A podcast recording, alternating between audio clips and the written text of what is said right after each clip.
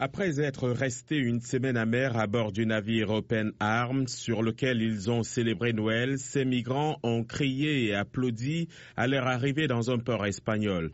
Mission accomplie a lancé le fondateur de l'ONG, Oscar Camp, sur Twitter. Pour Vincente Raimundo, directeur des programmes d'intervention en Espagne de l'ONG Save the Children, parmi les 139 mineurs à bord du navire de l'ONG espagnole Proactiva Open, certains viennent de pays en guerre comme la Somalie, la Syrie, le Nigeria ou du Mali.